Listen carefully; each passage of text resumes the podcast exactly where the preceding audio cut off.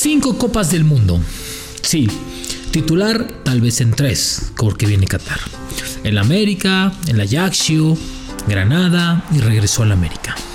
Cuestionado, siempre en el ojo del huracán, siempre directo, atajador, con una postal maravillosa en Brasil 2014 deteniendo a Neymar, una de las pelotas que más recuerda en una Copa del Mundo. Así ha sido Guillermo Ochoa. En selección mexicana, un animal mayormente reconocido por su actuación en selección mexicana. 18 años de trayectoria en el fútbol mundial. 18 años que han marcado al América, a la selección mexicana. Polémico, envidiado, un tipo que va directo y que es claro, el éxito lo tenía en la mente y por eso llegó a los 18 años de trayectoria y los que le faltan ahora con selección y con la playera del América. Episodio 64 de La Sombra del Tri, Guillermo Ochoa, 5 mundiales y varias víctimas. Esto es La Sombra del Tri, un podcast con Rubén Rodríguez, exclusivo de Footbox. Ha sido difícil, sí, eh, de mucha exigencia, mucho cansancio, sí, pero también cuando al final quieres tanto algo, te apasiona tanto algo, eh, luchas por estar ahí, pues no quieres quitar el lado del renglón. La, selección es, algo que, me, ha dado mucho como jugador. Yo trato de entregarle el máximo a, mi selección, eh, a pesar de que, bueno, a veces he pasado por momentos complicados, difíciles, pero siempre he podido sobreponerme y, bueno, y, disfrutar de la selección que, no es fácil en nuestro país. La mente está puesta ahí, en, Qatar. Me ilusiona estar ahí, me ilusiona estar en Qatar. Me ilusiona el, volver a intentarlo, el volver a tener esa oportunidad de, llegar más lejos. Eh, me siento con mucho deseo, con físicamente entero para, para hacerlo, futbolísticamente con mucho para dar todavía para la selección y, quiero hacerlo, ¿no? Hay que ir paso a paso. Así es, Guillermo Ochoa, Guillermo Ochoa, eh, un hombre que siempre ha estado en el ojo del huracán en selección mexicana, un tipo que desde que llegó al fútbol eh, tuvo estrella, tiene estrella, hoy con las Águilas del América primer portero mexicano en jugar en, Europa, lo cual no es cosa menor, porque bueno, pues el pasaporte comunitario y este tipo de cosas y las oportunidades que se le daban, una lesión por ahí. Hubo un tema también por ahí Recordará el famoso Clembuterol que marcó su carrera y que no dejó que Guillermo Ochoa tuviera una mejor oportunidad en un club mejor con más abolengo en el viejo continente. Ese es un tema del cual también vamos a platicar hoy en el episodio 64. ¿Por qué? Porque Guillermo Ochoa, el portero de la selección mexicana, está cumpliendo 18 años de carrera. 18 años. Les cuento algo, empezamos a la par. Empezamos a la par. Él evitando goles y yo sacando frases y haciendo notas. Así de que imagínense nada más. Por ahí vamos, por ahí vamos. Qué rápido pasa el tiempo. Pero bueno, eh, a ver. Guillermo Ochoa ha tenido un capítulo muy importante en selección mexicana, ¿no? Ya lo escuchábamos, aunque las cosas no se le dan siempre como él quería, pero siempre remó contracorriente. Siempre ha remado contracorriente. Ha sido marcado, en algún momento fue desdeñado y sobre todo marcado. ¿Qué significa el número 13 en la carrera de Guillermo Ochoa? ¿Por qué dirán un portero por qué trae la playera número 13? Bueno, se los voy a contar. Y es que resulta que la buena persona de Ricardo Lavolpe. Puede que soy un genio. o soy un mago. Y este cabalístico, el número 13 para él es de mala suerte. Para Ricardo Lavolpe el número 13 no existe.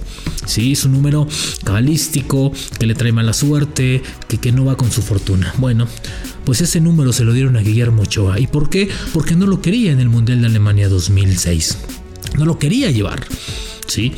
Se negaba, se negaba, pero las actitudes, las participaciones, el carácter, la personalidad lo llevó. Y ahí es donde empezaba toda la historia que les platicamos en, los pasados episodios de eh, Guillermo Ochoa con obviamente Osvaldo Sánchez. Pero para llevar a Memo Ochoa al Mundial de Alemania se tuvo que dejar un portero que en ese momento también estaba muy bien y que ha sido uno de los porteros creo más castigados a nivel selección en el fútbol mexicano.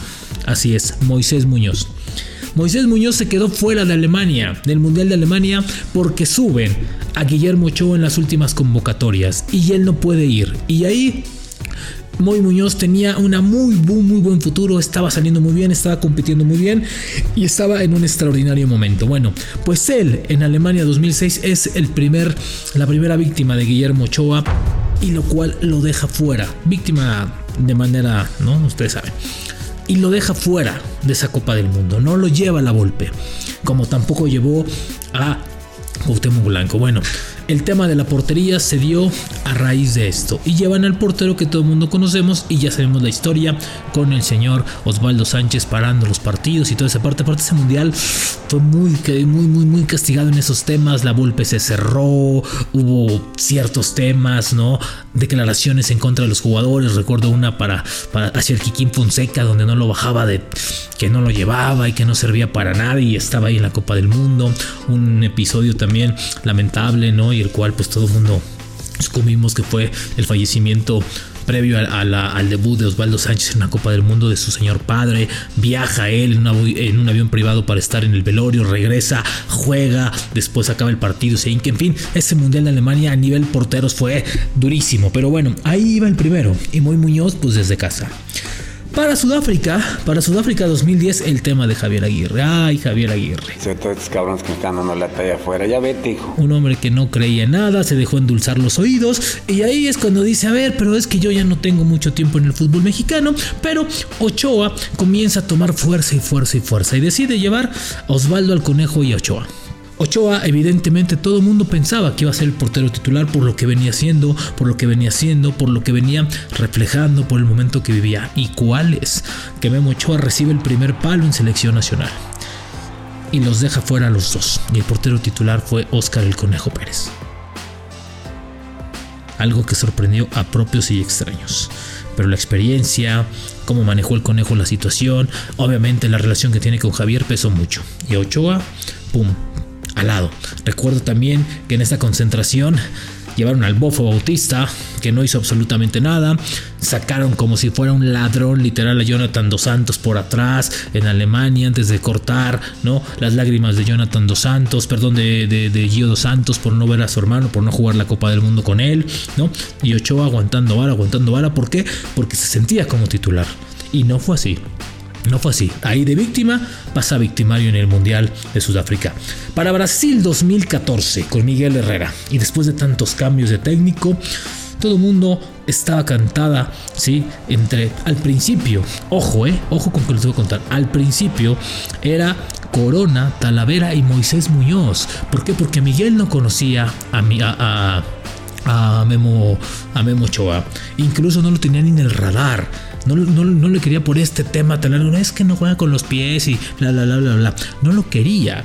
En los últimos partidos, ¿sí? Guillermo Ochoa cambia de equipo en, Europa, ¿sí? Comienza a tener más participaciones y lo llama y de ahí le comienza a llenar el ojo y le comienza a llenar el ojo y la actitud. Recuerdo un capítulo fundamental, fundamental para que Ochoa se subiera al barco de Brasil y no me va a dejar mentir, es que pidió no tener vacaciones.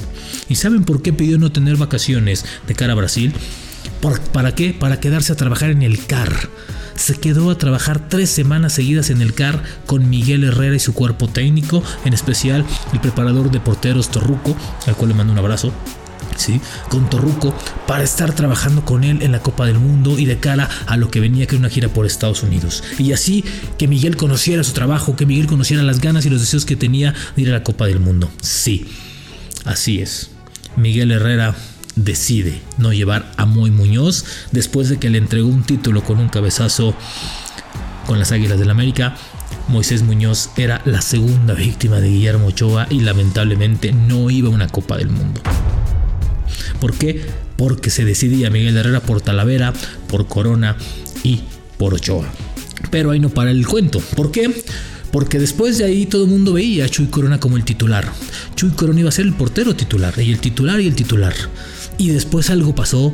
Chuy se molesta, Chuy cambia la actitud, baja un poco el nivel que tenía Chuy Corona y comienza una batalla. Talavera se perdió Cuando le dan un partido no encontró la personalidad y dijo Miguel no. Y yo recuerdo muy bien esa gira porque fueron cuatro partidos en Estados Unidos, incluso un partido enfrentaron a Portugal con Cristiano Ronaldo, que no jugó, eso fue en Boston y Cristiano se quedó a compromisos personales y de publicidad en Nueva York. Mucha gente entrevistó a Cristiano Ronaldo en Nueva York. Bueno, le da un partido a Talavera, falla Talavera. Le da un partido a Chuy Corona y luego le da un partido a Ochoa.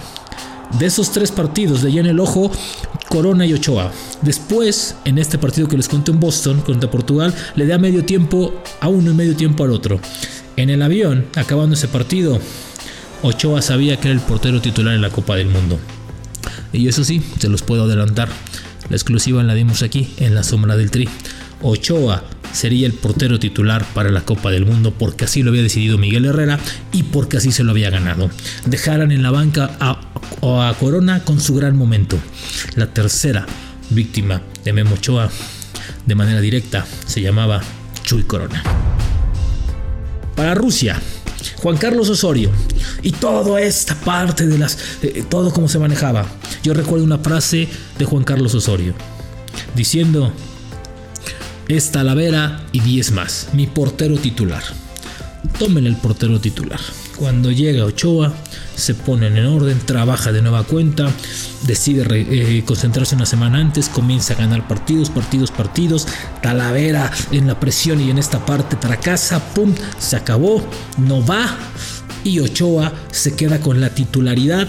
Los venía intercalando, pues no, el portero no. Ochoa para la Copa del Mundo y detiene en su segunda Copa del Mundo de manera grandiosa. Recuerden también, cuatro años antes que en Brasil, tiene una gran actuación frente a Neymar, ¿no? donde le saca una pelota impresionante.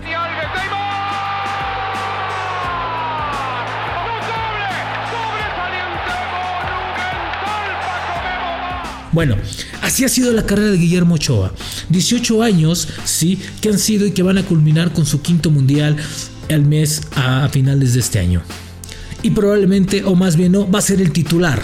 Tercer tercer mundial como titular en la selección mexicana. Se dice fácil, pero no lo es. Entonces, con eso comienza a, la gran historia. Creo que conviene una carrera, creo que ahí va a colgar los guantes a nivel selección, tal vez dará para uno o dos años más, pero nada más. Pero han sido 18 años de trabajar, de esforzarse, de sacrificar, de estar, de dar resultados, porque muchos dicen, no, es que Ochoa sí, pero Ochoa en selección no hay nadie como él, ¿eh? no hay Kevin Campos y, y Osvaldo y Coro, no. A nivel resultados, me parece que lo que ha dado Guillermo Ochoa a selección ha sido increíble. Y sobre todo a nivel internacional, porque sus mejores actuaciones, vaya, no han sido en una Copa de Oro, han sido en una Copa del Mundo. 18 años de trayectoria de Guillermo Ochoa y cómo fueron los tumbos y cómo han sido los victimarios y las víctimas que han sucumbido ante la ferocidad de la mente, del hambre, del carácter que tiene Guillermo Ochoa. Cuando se trata de un mundial, cuidado, porque a Memo, quien se le ponga enfrente, se lo lleva.